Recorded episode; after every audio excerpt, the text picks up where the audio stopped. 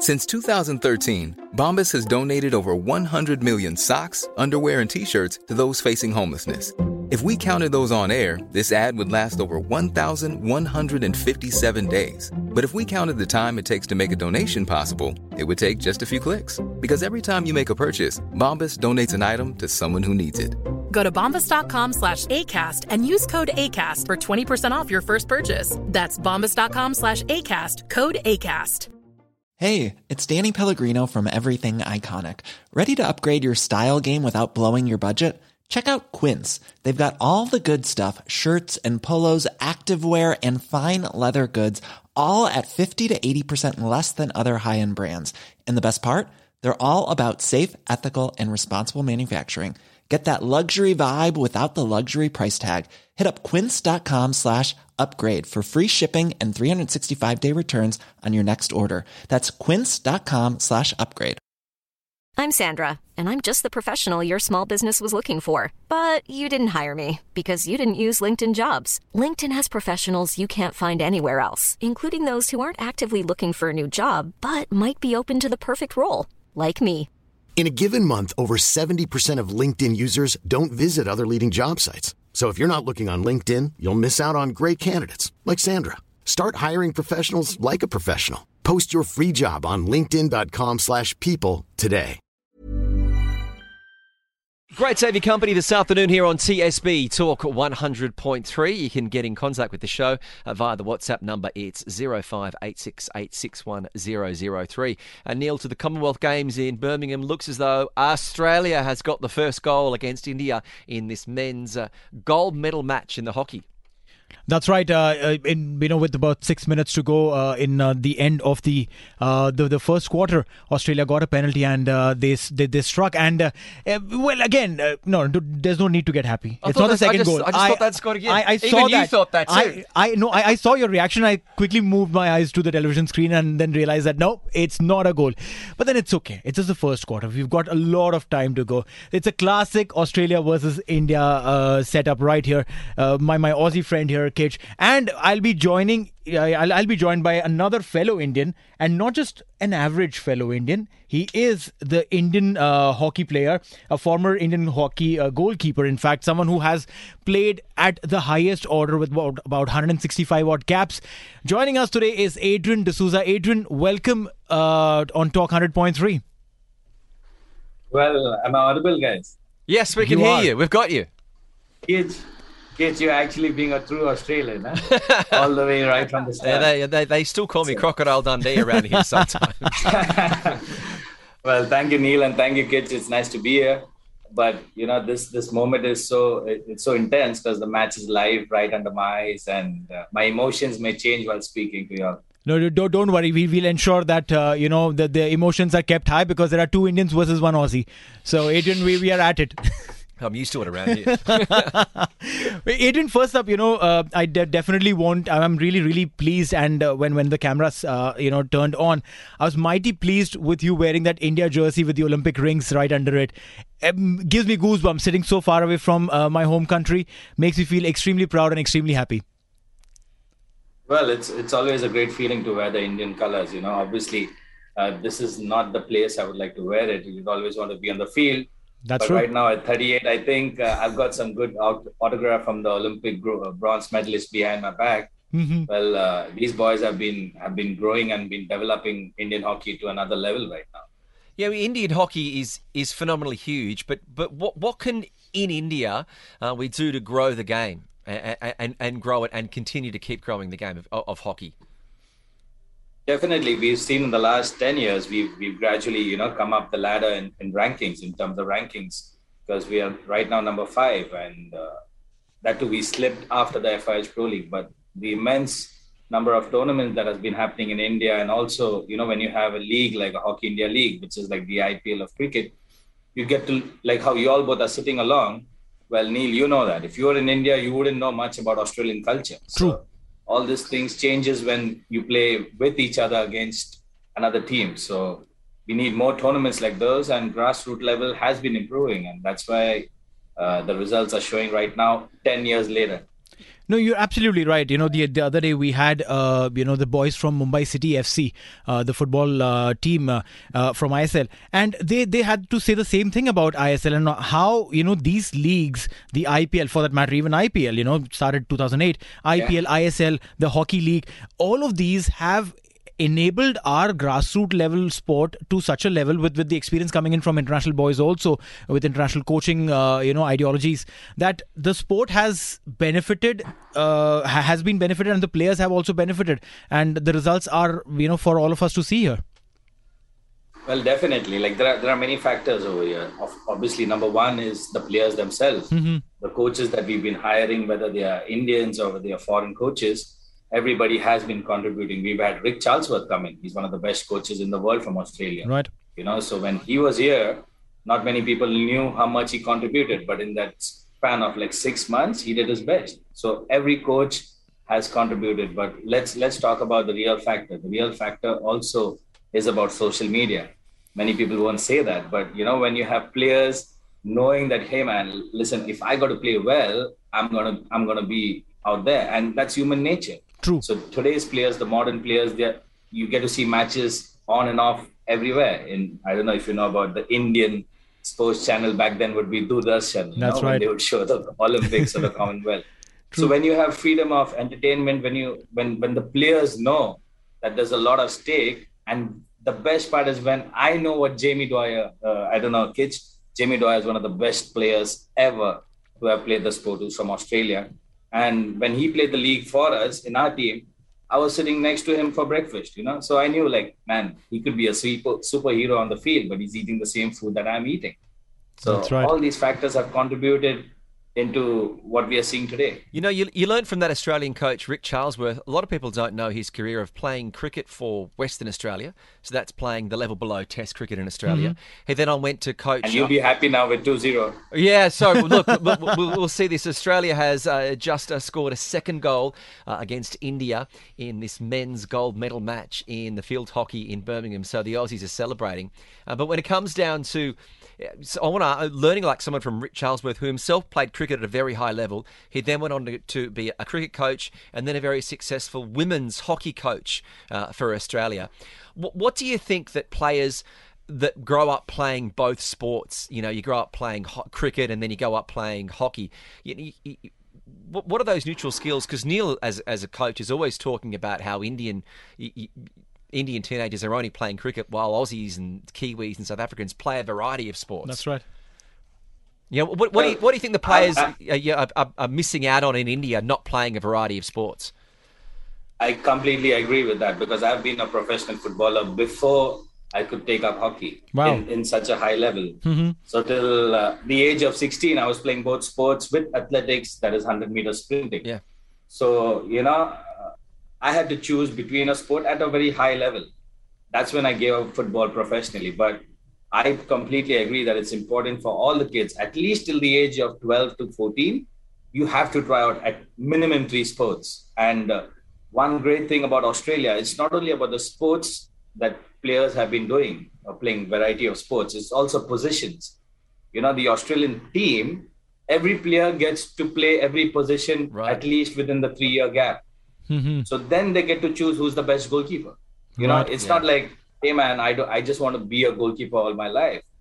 So the the scouting is so good out there that you might think you're a good good forward, but you're going to see you end up being a good great goalkeeper. Makes sense. So all this matters all this matters, and it, it, it also, we need to do that in our schools. It also reminds me of the, the days when I used to play indoor cricket. Was it the same in India where you'd rotate around? Yeah, you know, you get a roll, you know, you be at cover, and then you're the wicket. No, in India, it, it doesn't. It doesn't work. It, like... it, doesn't. No, I'll, I'll, tell you, but it's a yeah, very interesting right. point that you make over here. Uh, so I, I, coach cricket, uh, and and uh, you know, so while while we're also coaching uh, the grassroots level with the kids to keep them engaged and entertained after every over we change their fielding positions right. so that they don't get bored more than anything else i mean exactly. while we're trying to still uh, you know understand that if, they, if they're good at covers or better at point or probably better at, at, at a deep position we keep changing them after every two overs so that they don't get bored standing at the same position because many a times you will not get a shot coming at you at point so the point kid is standing yeah. like this getting bored and he's like yeah, yeah nothing is coming at me I, I'm, I'm thinking what to eat next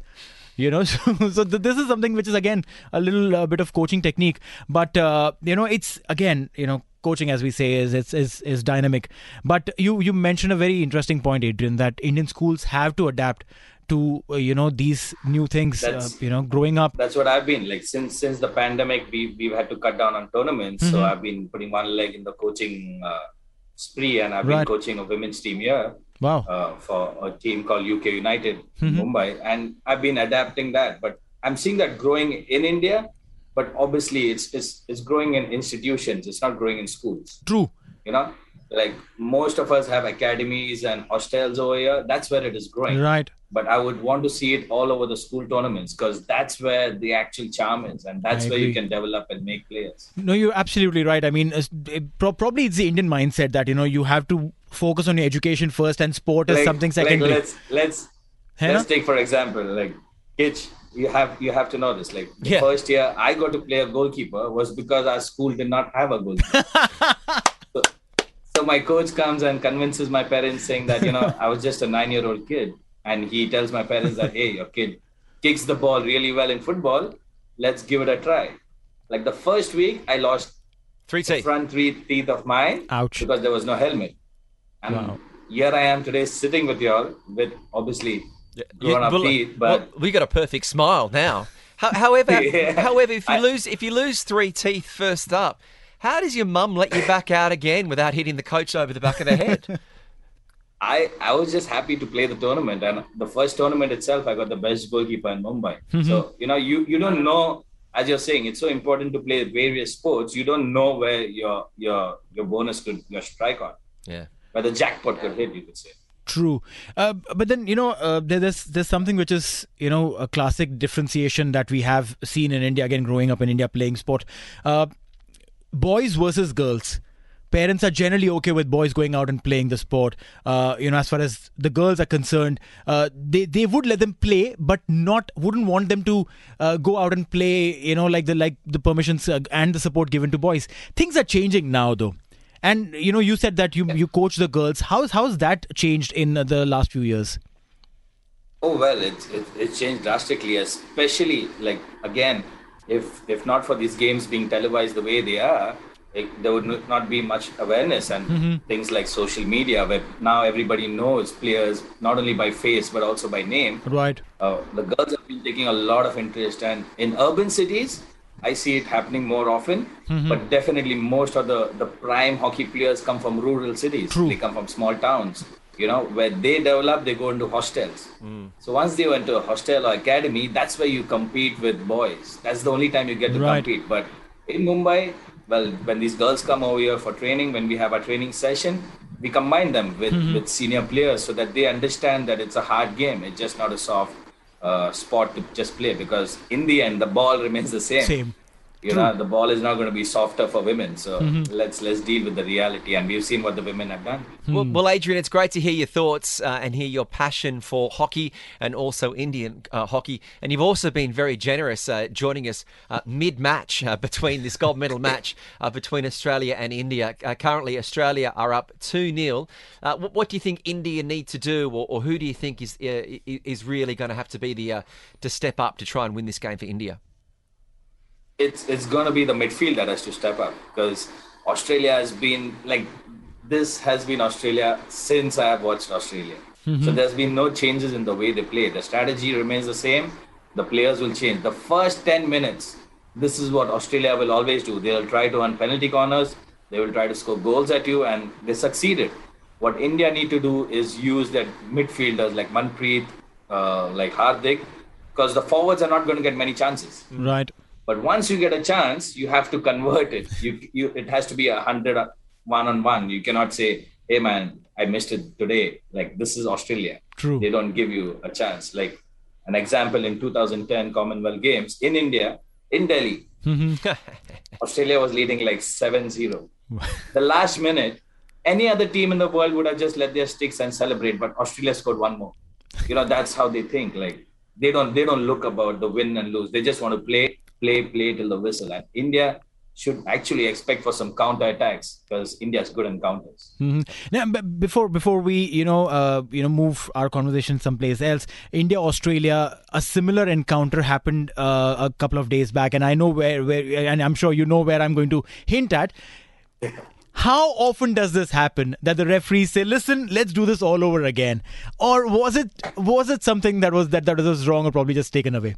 Uh, obviously, we're talking about for the listeners, we're talking about the Australia yeah. versus India women's semi-final match, which was one all, and then went into uh, the shootouts, where the first shot of the uh, first shot was taken by Australia, and uh, they didn't score, and the referee said, "Listen, the timer wasn't turned on, so let's do it all over again."